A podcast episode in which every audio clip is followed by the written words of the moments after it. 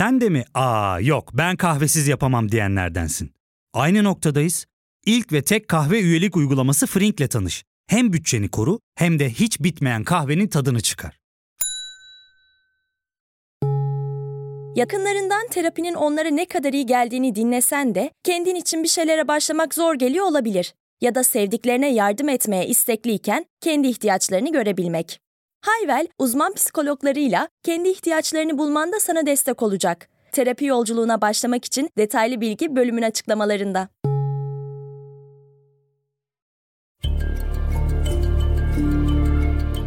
Merhaba, ben Ali Yağız Baltacı. Bilgisel'de bu hafta zorlu yolları aşıp tenisin zirvesine yürüyen Novak Djokovic'in yolculuğunu ele aldık. Hazırsanız başlayalım.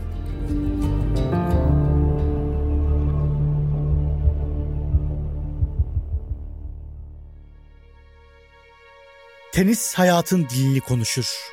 Çift hata, out, faul, kırma, servis, aşk, yenilgi. Her tenis maçı minyatür bir hayattır. Birleşik Amerikalı efsane tenisçi Andre Agassi'nin bu sözleri şövalye sporu olarak da adlandırılan bir oyunu hayat ile özdeşleştiren ortalama bir insan ömründe yaşanan tüm kıvrımların aslında tek bir tenis maçında görülebileceğini belirten bir saptama. Gerçekten de birkaç saatlik bir tenis maçında bir oyuncunun yaşadığı gitgeller, gösterdiği sabır, dirayet, inanç ve kararlılık üst düzey bir mental dayanıklılık olmadan altından kalkmanın mümkün olmadığı bir durum. Nitekim bu sporun tüm dünyada son 15 yılını domine eden 3 ustanın üçüne de baktığımız zaman raketlerinin gücü kadar zihinlerinin olgunluğu, yüreklerinin sağlamlığı dikkat çekiyor. Ancak bugün öyküsünü anlatacağımız raketin kaderi bana sorarsanız üç mükemmelin arasındaki en müstesna profil temsil ediyor. Novak Djokovic, ladies and gentlemen, our champion. NATO uçakları Yugoslavya'yı bombalarken büyüdü. Ülkesi büyük bir gürültüyle paramparça olurken enkazın altında bulduğu raketle tarihin en büyüklerinden oldu. Novak diğer iki rakibi gibi şanslı coğrafyalardan gelmiyordu. Ne Federer gibi İsviçre'nin modern şehirlerinden ne de Nadal gibi profesyonel sporcu bir ailedendi. Doğup büyüdüğü topraklar yıkımın, bölünmenin, savaşın ve trajedinin topraklarıydı. Novak doğduğunda Yugoslavya'da etnik milliyetçilik hızla yükselmeye, komşu komşuyu kırıp öldürmeye başlamıştı. Henüz küçük bir çocukken dünyanın en güzel ülkelerinden birinin büyük bir gürültüyle yıkılmasına tanıklık etti. Yugoslavya dağılıyordu. Eğer Yugoslavya'nın kuzeydoğusunda Müslüman bir Bosna Hersekli olarak doğsaydı kaderi çok farklı bir yerden yazılabilir, belki de bu yaşlarını dahi göremezdi. Zira binlerce Bosnalı'nın katledildiği o coğrafyada Sırbistanlı olmak katil olmakla eşdeğer gözüküyordu. O da Sırbistan kökenli bir ailenin çocuğuydu. Halbuki savaşın içinde büyüyen çocukların etnik kimliğinin hiçbir önemi yoktu. Adları üstünde, onlar çocuktu. Novak kılını bile kıpırdatmadan üç ülke birden değiştirdi. İlk çocukluk yıllarında Yugoslavya sporcusuydu. Gençliğe adım atarken Sırbistan Karadağ oyuncusu oldu. Bir yetişkin olduğunda ise Sırbistan'ın oyuncusuydu. Novak'ın yeri değişmemiş olsa da ülkesinin ismi değiştikçe değişmişti. Roger Federer ve Rafael Nadal'ın mutlak hakimiyeti altındaki 2000'ler tenisinde Novak iki deve adım adım yaklaşıyordu. İlk adımı onları zorlamak, başa baş mücadeleler ortaya koymaktı. Sonrasındaysa nihai hedefini gerçekleştirme, onları yenerek tenis dünyasında zirveye çıkmaktı. Gelin görün ki hiçbir zaman bu ikilinin gördüğü saygıyı göremedi. Kimileri oyun tarzını eleştirdi, kimileri fazla agresif olduğunu ileri sürdü, kimileri ise bir robot gibi olduğundan yakındı. Ancak kendisini bir türlü kabullenmeyenlerin asıl rahatsızlığı bunların hiçbirisi değildi. Şövalye sporu olarak adlandırılan bir oyunun gelmiş geçmiş en başarılı sporcularından birinin Rumeli eteklerinden çıkmış, savaş mağduru bir Balkan çocuğu olması beklenmedikti. Novak adeta bir anti kahramandı. Federer'in, Nadal'ın üstüne çevrilen ışıklar ona hiç çevrilmedi. Federer'in come on diye bağırışlarının, Nadal'ın vamos sesinin yanında Novak'ın haydesi hep hor görüldü. Puanları daha az alkış aldı, başarıları göz ardı edildi. En ufak bir hareketinde protesto ve eleştiriler üstüne geldi. Ancak Novak tüm bu tepkilerle birlikte yol yürümeye alışmıştı. Sempatik olmak gibi bir isteği yoktu. Her zaman korta çıktı ve işini yaptı. Robotlukla, hoyratlıkla, duygusuzlukla itham edilen bu adamın içinde ne fırtınalar koptuğunu anlamak ise uzun sürmeyecekti. Ya fark ettin mi? Biz en çok kahveye para harcıyoruz. Yok abi, bundan sonra günde bir. Aa, sen Frink kullanmıyor musun? Nasıl yani? Yani kahvenden kısmına gerek yok. Frink'e üye olursan aylık sadece 1200 TL'ye istediğin çeşit kahveyi istediğin kadar içebilirsin. Günlük 40 TL'ye sınırsız kahve mi yani? Çok iyiymiş. Aynen. Hatta şu anda 200 TL'lik bir indirim kodu da var. E hadi hemen indirip üye ol da bu fırsatı kaçırma. Terapiye başlamak, içinden çıkamadığın döngüleri kırmak, bazı yanlış bulduğun kararlarını değiştirmek ve kendinle beraber daha huzurlu bir yaşam inşa etmek için atabileceğin en değerli adımlardan biri. Hayvel ile yoğun yaşam tempona uyum sağlayarak online terapi seanslarını takvimine göre ayarlayabilirsin. Bini aşkın uzmandan sana en uygun terapisti seçebilir, PodB10 koduyla indirimden yararlanabilirsin. Detaylı bilgi açıklamalardaki bağlantıda. 2021'de muazzam bir takvim senesi geçiren Djokovic, 4 Grand Slam turnuvasının 3'ünü kazanmayı başarmıştı. Ocak ayında Melbourne'de, Mayıs'ta Paris'te, Temmuz ayında ise Londra'da zafere ulaşmıştı. Novak adeta bir terminatör gibiydi. Karşısında durabilen yoktu. Takvim silemini tamamlamak için önünde tek bir hedef kalmıştı. 2021 US Open. Novak Djokovic 2021 yılında Amerika açığı da kazanabilirse bir sene içinde gerçekleşen 4 Grand Slam turnuvasının 4'ünde kazanmış olacak ve muazzam bir iş başaracaktı. Ancak 2021 Amerika açığın çok daha anlamlı bir yönü vardı.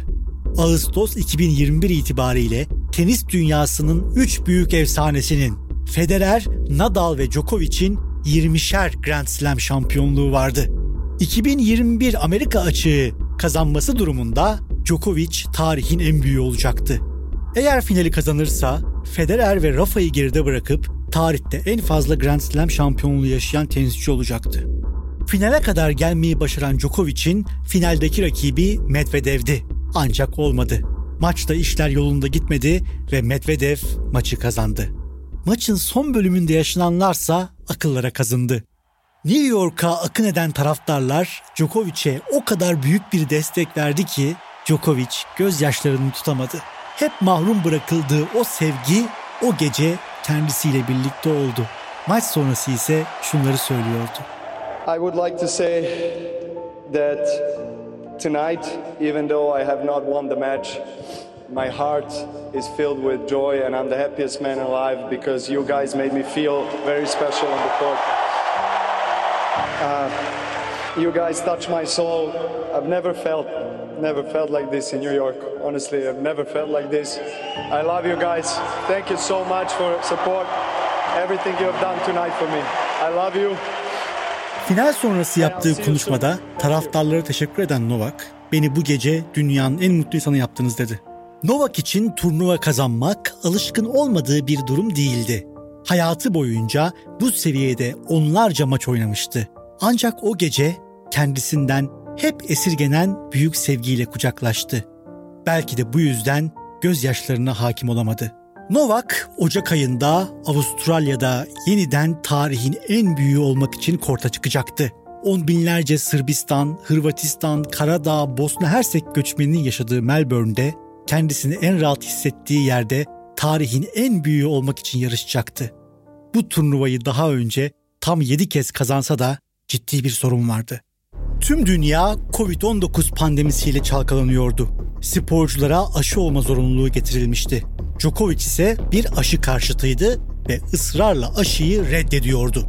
Bu doğrultuda Novak en iyisi olduğu Avustralya'ya alınmayacak mıydı? Uluslararası medya Djokovic'in turnuvada oynamayı göze alamayacağını mutlaka aşı olacağını yazıyordu. Novak'ın cevabı ise gecikmedi. I understand the consequences of my decision. And one of the consequences of my decision was not going to Australia, and I was prepared not to go. And I understand that not being vaccinated today, I, you know, I'm unable to travel to most of the tournaments at the moment. And, and that's the price you're willing to pay. Uh, that, that is the price that I'm willing to pay. Novak çok açık bir şekilde aşı olmayacağını yeniledi. Peki şimdi ne olacaktı? Kimse neler olacağını kestiremiyordu. Djokovic, Dubai'deki idmanlarını bitirip Avustralya'ya hareket etti. Ancak uçağı Melbourne'e indiğinde pasaport kontrolünde durduruldu. Kendisine ülkeye giriş yapamayacağı söylendi. Dünya bir numarası zirveye çıktığı şehirde tüm dünyanın gözü önünde gözaltına alındı. Melbourne Havalimanı'nda polis gözetiminde bir odaya sokulan Djokovic beklemeye koyuldu. Dakikalar, saatler geçiyor, kendisi hakkında karar bir türlü verilmiyordu. Sorular net, cevaplar muğlaktı. Ülkeye kabul edilecek miydi? Edilmeyecek miydi? Turnuvada oynayacak mıydı? Oynamayacak mıydı? Hepsinden daha önemlisi Avustralya hükümeti ne yapıyordu? Bütün bu kaosa ne gerek vardı? Bu konuda çok daha önceden bir karar verilemez miydi? Tüm dünyanın gözü önünde Djokovic'in havaalanındaki bekleyişi sürdü. Konu o kadar çetrefilli bir hale geldi ki Sırbistan'ın Canberra Büyükelçisi Melbourne'e hareket edip Djokovic'in yanına desteğe geldi. Havalimanı önünde binlerce Djokovic hayranı toplanıp tezahüratlar yapmaya başladı.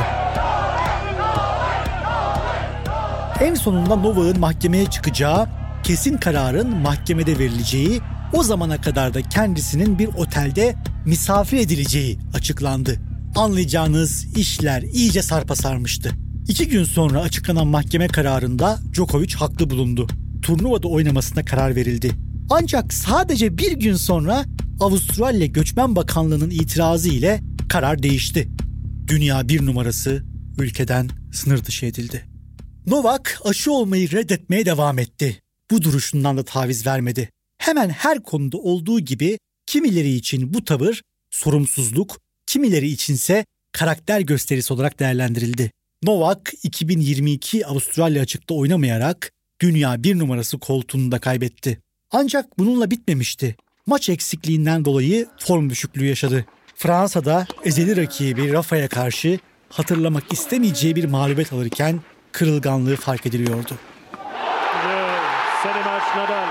Her şeyiyle Wimbledon'a hazırlanmaya başladı. Alışık olduğu zirveye geri dönmek için fırsatı vardı. Ancak bunu gerçekleştirebilecek miydi?